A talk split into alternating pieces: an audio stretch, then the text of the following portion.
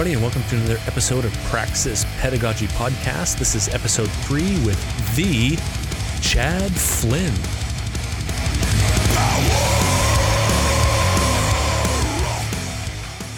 Hey, everybody, and we're back. This is episode three of the.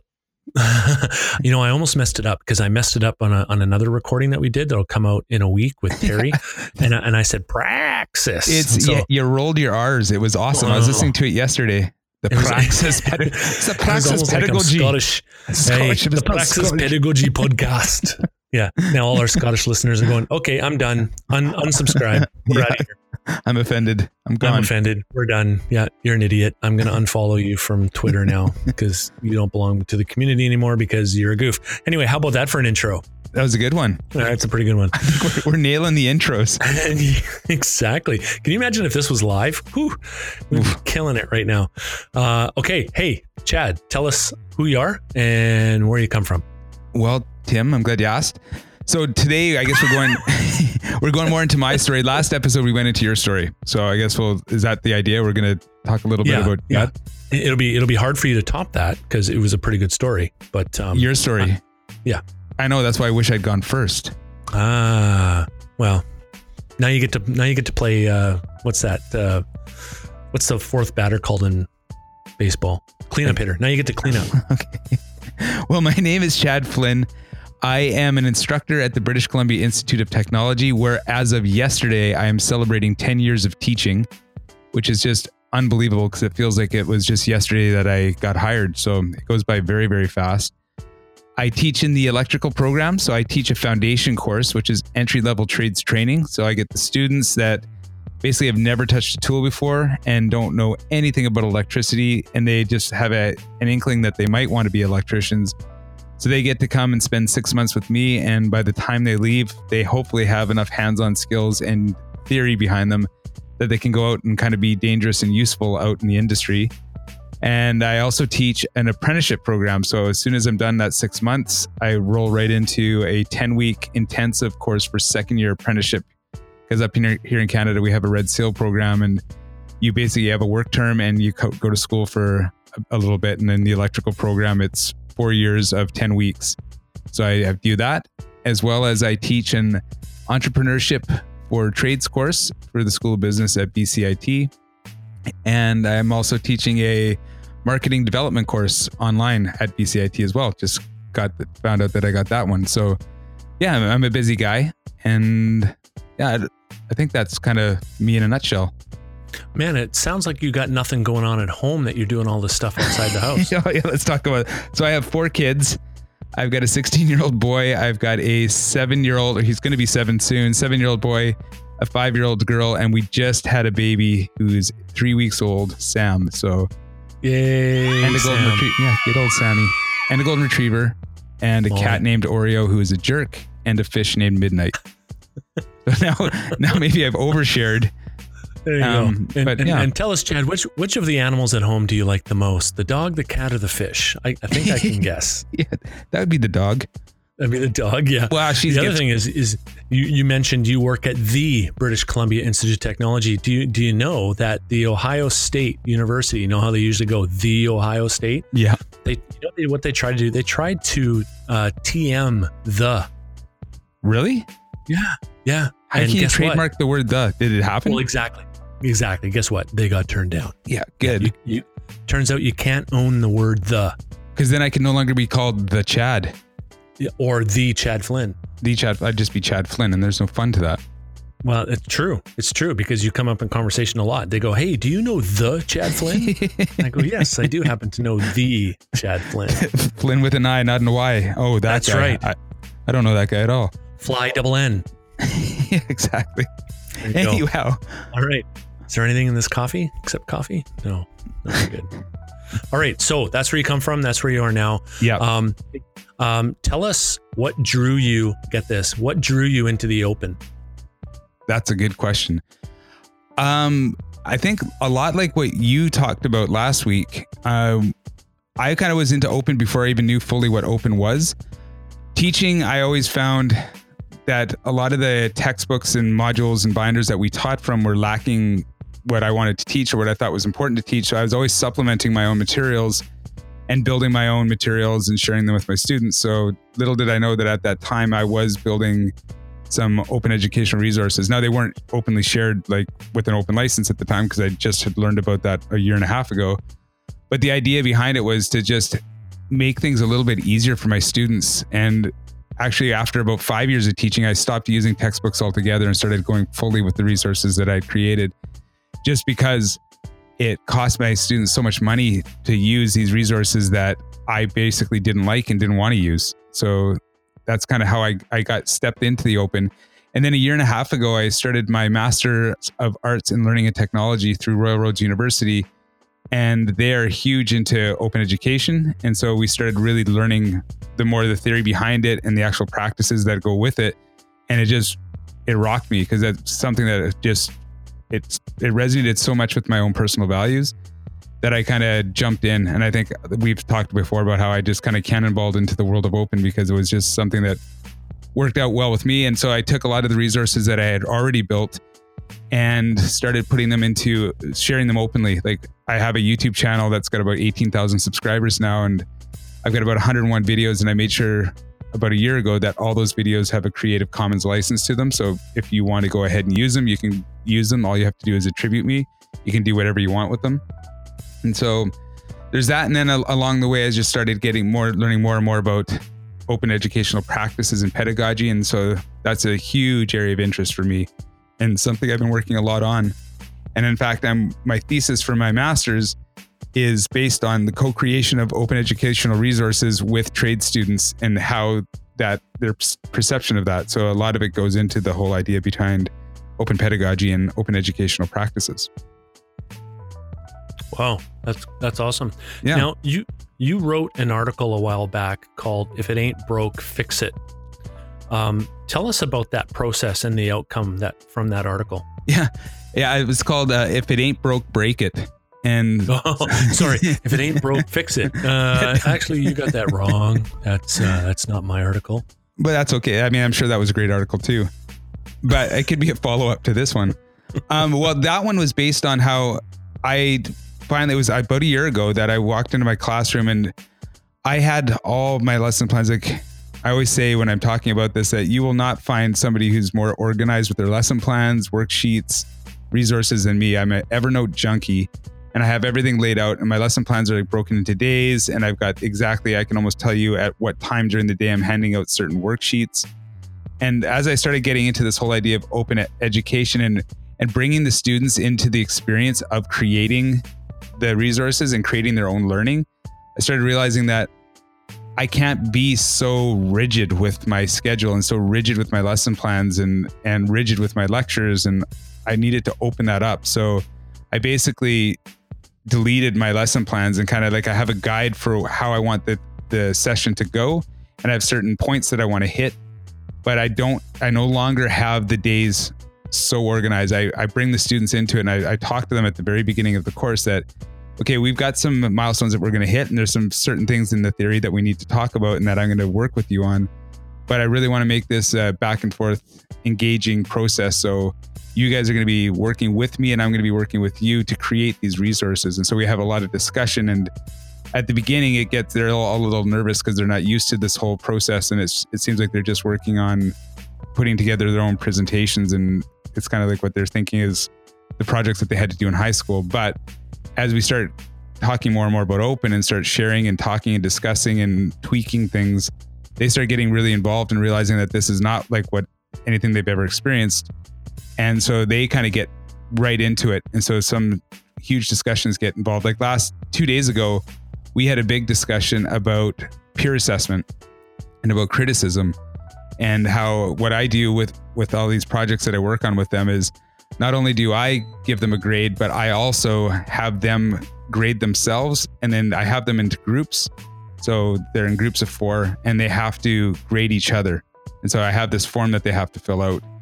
And so we have a long talk about the whole idea behind critical assessment and being a critical friend and especially in the trades about how criticism is important but it's not always done well and how I'd love to see that change and that these students have never been out in the trades world before and I know we're not a trades focused podcast, but the um when you go out into the trades, it can be very critical and not in a good way. And so what I'm trying to do is have these students realize that you can be critical in a very positive light. And so you can have constructive criticism, you can share things with people in a very encouraging way. So yeah, we had a really good talk about that. And so the, the whole article kind of goes through my process with that class and all the things that we worked on about how I got rid of doing lectures in front of the class, how I, I got rid of the students sitting in rows and I've got them in now pods where they're facing each other. Um, I split my day in half now where it used to be that I would have all my, I would spend about a month in the classroom strictly in class working on theory. And then we'd go into the shop for a couple months and be in the shop all day, every day for those couple months. Now what I do is I split my day in half where we spend the morning in the shop and we spend the afternoon doing theory. And that's every single day for the whole course. And also just creating uh, assignments that are not disposable. Like I don't make them write papers. I have them do things that are going to provide value. And so a lot of the, I get them to write their own textbooks so that they can bring these textbooks with them as they progress on through their schooling and other projects that they can actually use as opposed to just writing a paper or putting together a presentation and then nobody ever looking at it again. Right, right. Were you surprised at the response of your article?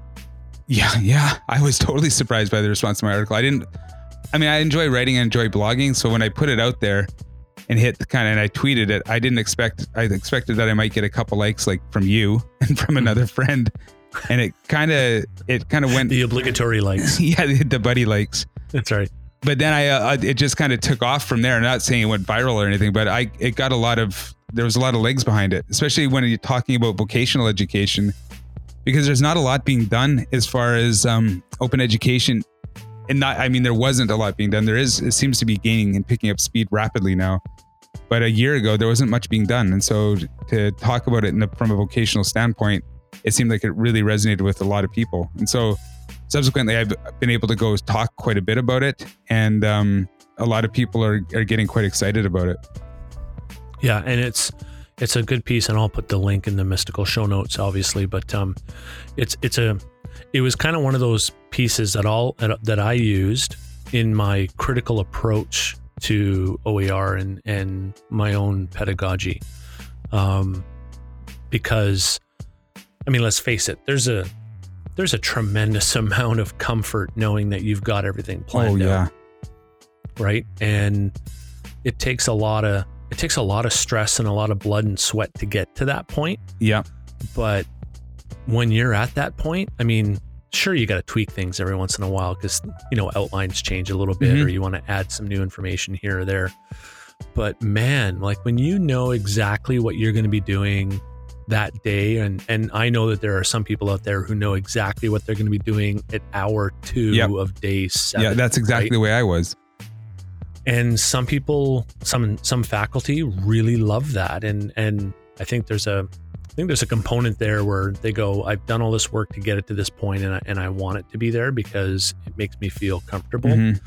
But um but yeah, I mean it doesn't surprise me that that it's not that you got a lot of traction although you did I was I was pleasantly surprised to see the breadth of traction that you got because it wasn't just from the vocational arena it was from from the from the academic side of the house yeah, too and yeah yeah and um and even the OER and OEP advocates at that time who we really didn't know or had only heard of because we saw their name somewhere uh, we're starting to touch on this and go, this is an important piece. So I'll link it in the show notes so people, if they haven't read it, they can go and read it because it's it's it's pretty good. It's pretty. Well, thank you. Um, you're welcome. Um, tell us a little bit about your social lens when it comes to OER OEP. What, what do you mean by social lens? Well, you often you often talk about how there's a social impact or there's a social aspect to this OER and OEP. Right. Like it's a so it is a social justice issue as far as I'm concerned when we get into the use of OER and I would say and I think I mentioned this maybe I didn't mention in this podcast but I, I mentioned it in a tweet once where at the beginning of this course we um our program has shifted to using textbooks. We used to use these ITA binders and we shifted to using these textbooks from a, a publisher and they're quite expensive for my students. And the package comes to close to nine hundred dollars. Whoa, whoa, whoa. And so Nine hundred bucks yeah. for the year or for all four years? for for the year, it's for the year. But here's the thing: is these books are all tied to the Canadian Electrical Code. okay. and the Canadian Electrical Code. So they they say, oh, you only have to buy the binders or the books once, but you the problem is the Canadian Electrical Code changes every three years, which means that these textbooks are going to have to be updated every three years, and a, an apprenticeship is four years. Yeah. So they're going to have to buy it at least twice. Ugh. So that's close to two grand. So, I mean, we've talked about how like I would love to see the Canadian Electrical Code be available to our students for free, as just like the the building code. I think you've discussed that Yeah. before too, Tim. Is how the the Canadian Building Code has become open to students like using the PDF version. Mm-hmm. I would love to see the Canadian Electrical Code go that way because it's it's a couple hundred bucks. It's one hundred and eighty five dollars or something for our students. Yeah. Anyways, long story short, I mentioned to my class because they get a list of books, and so a lot of them will have bought these books before they come to class. And so I said, hopefully, don't open your your book package, just so you know I have resources that I use. I'm not using those those books, so you can take them back. Or those of you who haven't bought them yet, don't worry about buying them. Hmm. And so you can just see the weight of the world coming off these people's shoulders. Some of them. well, yeah. And then after the class, one of the students came right up to me and was like, You have no idea, like absolutely no idea how much I appreciate this. And I was like, No worry, I, I think I do because I've I'm part of this whole idea of this movement of open educational things. Like they were like, No. It's uh for me, it's like when it comes to that, I had no idea how I was gonna pay rent. oh. And so th- we see it in vocational education, just like you see it in, in academics. Mhm. And I think oftentimes with vocational education, a lot of people figure, well, they're working at the same time. But when you get started, you're not. And a lot of my students are going to school full time as well as working full time. So I've got them till about two two fifteen, And then they're going to go off and they go to work. And some of them are working till 11 o'clock at night.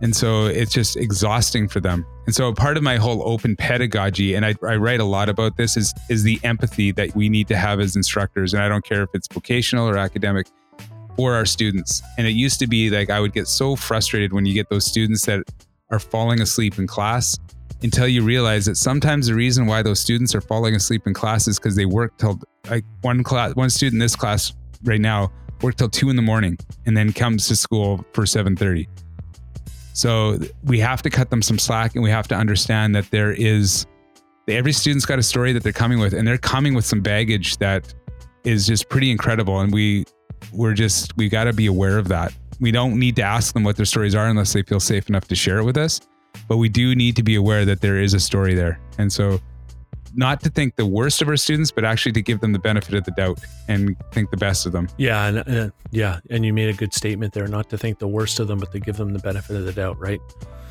We've uh, we, we've heard that um, that very uh, apt proverb. Is it a proverb? Trust your students. Yes Right. and we can it's uh, trust your students and expect great things from your students too Yeah, yeah, exactly. So often we don't trust our students and we just we think that they they don't know what they're talking about or they won't be able to offer anything and that we're these great wise oracles that can distill wisdom upon us Mhm. upon them but it's amazing some of the things that our students can offer us and so I I'm just continually surprised by my students and they daily surprise me with some of the insights that they can give at the end of the day I mean we're all just trying to get around this big blue rock that's spinning around the sun, right? And so it's about this these relationships. And yes, it's important that we teach them and teach them how to learn, but it's also at the end of the day about the relationships that you build and learning how to be better people. So I'm really trying to focus on that. I guess that's probably what you meant by my social aspect is I'm just trying to help people be better people, not just become better electricians. And I think that's what, for me, that's a key element of my pedagogy. And that's one of the things I really appreciate about open pedagogy and open educational practices. Right, right. Really good, really good. So you're getting close to the final stages of your master's degree. Mm-hmm. How much of that uh, process in your master's degree, how much of that has influenced your thinking? I would say it has influenced my thinking 123.7%. Point seven. yeah, 0.7. Wow. It's a lot. It's because if anybody who's done any kind of writing or worked on your thesis or anything, you realize it becomes all encompassing and it becomes your your main focus. It almost becomes. I remember somebody said to me, and it might have been you, that it, it becomes like a child where you love it, but it drives you crazy sometimes. And so it sounds Well- like something you would say actually. So Yeah, I'm going to I- attribute that to you. the fact that I've got four kids of my own and Well, there you go. too. So, but um, yeah. yeah, it does. But and so this whole idea of the co-creation, it the idea was this the seed was there as I started. And if you read that article that I wrote, it all kind of stemmed. My thesis stemmed from that experience with my students, and then trying to actually quantify and qualify and and figure out what an actual perception of the students are through this. I got anecdotal evidence that they really appreciated it, but of course the data is not there. So then while doing my masters now I can actually do some research and and work through this and see what the data actually says in regards to all of this. Yeah. Yeah, no, that's perfect. So it seems that ed tech, educational technology, keeps pushing the boundaries of delivering our content, right? Uh-huh. How do you choose which tech to use and which ones to steer clear of? Well, my 'Cause I know- philosophy I know pardon me. I know you. Sorry, I I, I need to jump in because you like just jump into everything. Like when you said cannonball earlier, like that is not that is in no way, shape, or form an exaggeration. Like No, I know. I you are total cannonballer. So this, to answer your question, and to be 100% honest, Tim, I throw everything at the wall, and if it sticks, I continue to use it, and if it doesn't, I I stop. So I love technology, so I, I use quite a bit. Sorry, what were you gonna? No, no, ask? that's good. It's good. I should learn not to interrupt. it's part of that discussion dialogue thing that we talked about before. Um, but, but where do you where do you go to find out uh, all this stuff about ed tech? Because I mean, I, I don't know a lot. I mean, I don't know as much as you do about it, but I feel I feel like I'm you know close to knowing a lot. But you just seem to come up like every week. There's like, hey, have you heard about this? And have you tried that? And like, what do you do? What what are you doing? And where are you going? I go to Twitter. I'm honestly, uh, Twitter is like my number one resource, my professional learning network, my PD, all that starts from Twitter. And I just, there's a few people that I follow, like at Fast Crayon. She writes a lot about EdTech. There's the uh, Google Tribe, at Google Tribe. Um, they talk a lot about using Google tools. And so you start listening to or kind of clicking on their their links into in Twitter, and there's all these podcasts that are out there. So and uh, you just start it snowballs. And so like my podcast going into all I'm just opening up my podcast player right now, but there's so many different ed tech type podcasts out there that I get overwhelmed with it sometimes. Like on education, um getting there, like the one that Terry Green that we'll have him on, I believe, next week. He he talks about a lot about ed tech, Ask the Flip Learning Network. There's that. Um, getting into there's one called Build Your SaaS, Dear Instructional Designer, EdSurge on Air, Edu Technicalities, uh, the Google Teacher Tribe, House of Ed Tech, Instructional Redesign podcast. I could go on and on and on and on about all these different podcasts. So that for me, I just because I love learning all this stuff and I love I love education, I love technology. So obviously the marriage of them both just gets me going. As you can tell, my voice is starting to get raised. But I, yeah, I Could just you just calm down for a second? yes, I'm sorry. Hello, LR. um, but so yeah, I just I just listen and I hear different case studies of what people have tried, and I'm like, okay, that sounds cool. I could probably use that in my context, and I tweak things and try things out. So I'm lucky in that I my class is very I have a lot of autonomy with how I teach it because it's a six month course, and I have a lot of support from my institution and how I do that. So I, I am able to try things out and I'm able to test things out and then I share about it and write about it because I think other people would like that. I would have liked to have somebody who's like me on the ground trying things out too to see how I could use these things. Yeah, for sure. So, I mean, we could tell you're excited. What gets you excited about ed tech? The idea it's the whole participatory and it's just fun to say participatory, Participatory. technologies bringing the students into it and having them be able to participate in these technologies. Now it used to be that presentations were great and you know you had your powerpoints that you could build. Some instructors and teachers get really good at building powerpoints and they're really engaging and good to look at and pretty and works of art. But why not have our students start doing the same thing and presenting to us or building building these tools themselves and that's what i like about it and stuff like using Kahoots, which is an online quiz, having my students build the Kahoots. So it used to be that I would make all the questions up and I would present to the class and we'd have a great time and everybody would learn. But now I found that by having them jump in and them building it and them sharing it, they are more invested and more excited and more, they just, it it resonates better with them and the knowledge that they get from it because they're so invested. It's not just me performing to them now; it's them becoming part of the performance. Yeah, yeah, good way So, to put it. yeah. So here's the flip side of that. What frustrates you the most about ed tech? Um, I just because there's some I don't know. There's I wish sometimes that it would go faster. I wish that there was some there's some things that I would love to see out there that aren't out there yet. Um, video annotation is a huge one that I'm thinking of right now. Where I would love it if my students and I know there it is out there, but it's so complex and uncoordinated and not user friendly. But what I mean by that is I would love it if my students could take video of some of the work they've done, and then if I could take that video and timestamp it.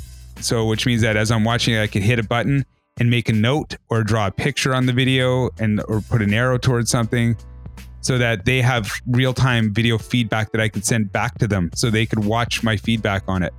And so it's it's coming and it's there's other there's companies like WeView who are doing it, but it's just not quite there yet. Um, Flipgrid is a huge one that's out there. They're started. They're really doing a lot of crazy stuff with video. But again, this video annotation I think would be huge. Another one that I'm just absolutely trying to immerse myself in right now is adaptive learning and having AI where you can have your students log on to their computer and they they go through this whole assessment process where they they take a couple little quizzes and it assesses where they're at in a certain topic. So let's just use basic math skills. They would get in there, they would like answer some questions about fractions, decimals, percentages, interest, discounting, all that stuff. And the algorithm would kind of understand what they know and what they need to know, and then give them the personal resources that they need. So, say I go into it and I'm really, really bad at fractions. Well, then it would assess that and it would start giving me videos, different videos on fractions that are that are good, different PDFs on fractions that are good, different question banks that I can go to to practice, and then it will reassess me. And as I kind of level up, then it starts moving and it starts learning with me. And so it becomes like a personalized computer tutor, which I think is just fascinating. So I'm looking, I've been looking into that. We use D2L at the institute that I work at, and there's an adaptive learning platform called Leap that is associated with that. So I'm working right now with the um, Learning Teaching Center to hopefully get some stuff built with that as well. That sounds just crazy enough to work. I know. And it is working. It is that adaptive technology, adaptive learning technologies is working. It's just again, it was one. It was a big, huge buzzword like a few years ago, and then again, the technology just wasn't wasn't quite there yet. And now we're seeing it make huge leaps. So I do think it's there, and we're seeing some great success. There's lots of great ca- case studies out there. Um, EdSurge has done some stuff, talking some uh, articles, which I'll send you the links so you can show, throw them in the show notes as well. The So yeah, for me, the notes. yeah, the mythical show notes. For me, the two big ones are video annotation or video feedback and adaptive learning platforms. Yeah, nice, nice. So you were recently awarded the Excellence in Open Education Award. So congratulations for that. Thank you. And you have also been granted then Open Education Advocacy and Research Fellowship. hmm So congratulations about that. Thank you. Tell us a little bit more about the direction and focus of your research fellowship. It's going to be focusing on basically what I my thesis is on and and uh, trades education. So there's two parts to it really. Is this year I'm going to be doing obviously a lot of focus on the co-creation of OER with vocational students and that's going to be part of my fellowship. The other half of it is is a grant that I'm working on with yourself and uh, Sally Vinden regarding some barriers to open education for vocational education in British Columbia. So digging deep into trying to get OER and OEP into the BC system in vocational education, and then seeing what the barriers might be institutionally, or from instructors or from students, and what some kind of coming up with some strategies of how we can uh, address those barriers because I think open education is huge. Obviously, I'm a humongous advocate. And so I would love to see more and more people use it. And it's starting to gain traction. But I think if we can identify where some of the areas are that some instructors or institutions have with it, and if we can address those barriers, I think we can see this thing grow a lot faster, quicker. Yeah, for sure, for sure. So we're we're creeping up to our uh, time limit that we've agreed to uh, keep our podcast to. Although we could probably keep going for another half an hour, an hour on this. Easily. Um, easy. Um, so I have a couple more questions before the wrap up question. Sure. One, how many apps do you have on your phone right now that have something to do with ed tech? Let me open it up and I'll just take a quick look because I've got a folder. I finally organized my now my kids. See, I love kids, but my kids get into my apps, and then my son, who is seven years old, he thinks it's funny to go in and take all my folders and start moving things around. So know there it is. He's now named my education folder productivity with spelled D U C K. One, two, three, four, five, six, seven, eight, nine, 10. 11, 12. I've got 25 right off the hop that are on my phone. And you use those all the time? Um, not all of no, not all of them. They're just there's some that I kind of I get off and put on, and some that I end up deleting and I wish I hadn't. So it's a, it's always it's an up and down thing. It's it's dynamic. It's not static. It's just always moving. Mm-hmm. And so do those do those apps include uh communication Yeah. apps like Slack and Definitely. Rocket Chat? Yeah, you that? got that. That's the sort of stuff that I use a lot. And then same with Google Suite tools. Like I'll include those in there as well because I use a lot of Google Suite stuff with my class because they can share it openly. It's not openly, but we can share it and jump in there and and uh, work together on it collaboratively. That's what I was looking right. for. Is Snapchat the most popular in your classroom? 100%. Snapchat is huge. That's amazing. As far as using it as an educational tool, I'll get back to you on that. I don't know how I can Yeah. do that. It's it's their it's their way that they have a back channel, but they're not going to let you as an instructor into that. So you're not going to be invited into the group chats. But just being aware of how it works, even as a parent, just being aware that Snapchat is out there. yeah, for sure, for sure. All right. Uh last movie that you watched. Ooh, that's a good one. Um, Road to Perdition with Tom Hanks it was a Sam Mendes film. It's a good movie. Uh, before that, I would say I watched for a few dollars more. I'm a humongous Clint Eastwood spaghetti western fan, so every year I watch those trilogies. So there's the Fistful of Dollars for a few dollars more, and the Good, the Bad, and the Ugly. The first one and the third one always get the the big props, but I think the second one's the best. Yeah. Yeah. And you get that exactly. sound, yes. right? The Ennio I might have to Morricone. edit that out later, but uh, we'll see how that goes. You should. That'd be amazing. we'll put a little Clint Eastwood in the episode. Maybe we uh, we'll get away with it. We won't get caught. That would All really right. make my day. Oh, Get it? Ouch. That's right. That's right. Do you feel lucky? Well, do ya? anyway, all right. Uh, enough tomfoolery. Last serious question here. Mhm. So, what impact do you want to make in the open world? I would love to um, just bring open into trades education and have it become not something that's on the fringes, but something that is more commonplace and that more and more instructors would just jump on board the open train. Trades instructors are doing it anyways. They're building their own resources, they're building their own PowerPoints. They're just and they're sharing with each other. So why not put it out there into the whole open commons? And so letting them know what that entails and that the licensing that goes along with that and how much that could help other instructors and students. That's the kind of stuff that I just love to shout from the mountaintop, as well as open pedagogy and just the idea of including your students in the whole process as well. And I know it, it- there's huge jumps for some to do that. It's a, it's a lot of loss of control. And honestly, it does every day that I come to class. I now I legitimately feel uncomfortable and a little bit nervous as I teach because I don't know where things are going. And I am a bit of a control freak, and I I love having that control, like you said earlier.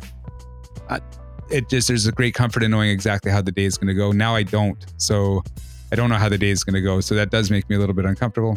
But anyways, to realize that our students can add so much more value to the process, and that's that I would love to have other instructors realize that and and just jump on board that kind of idea of having our students participate in their own education and not Yeah. just passively, but to actually engage and create.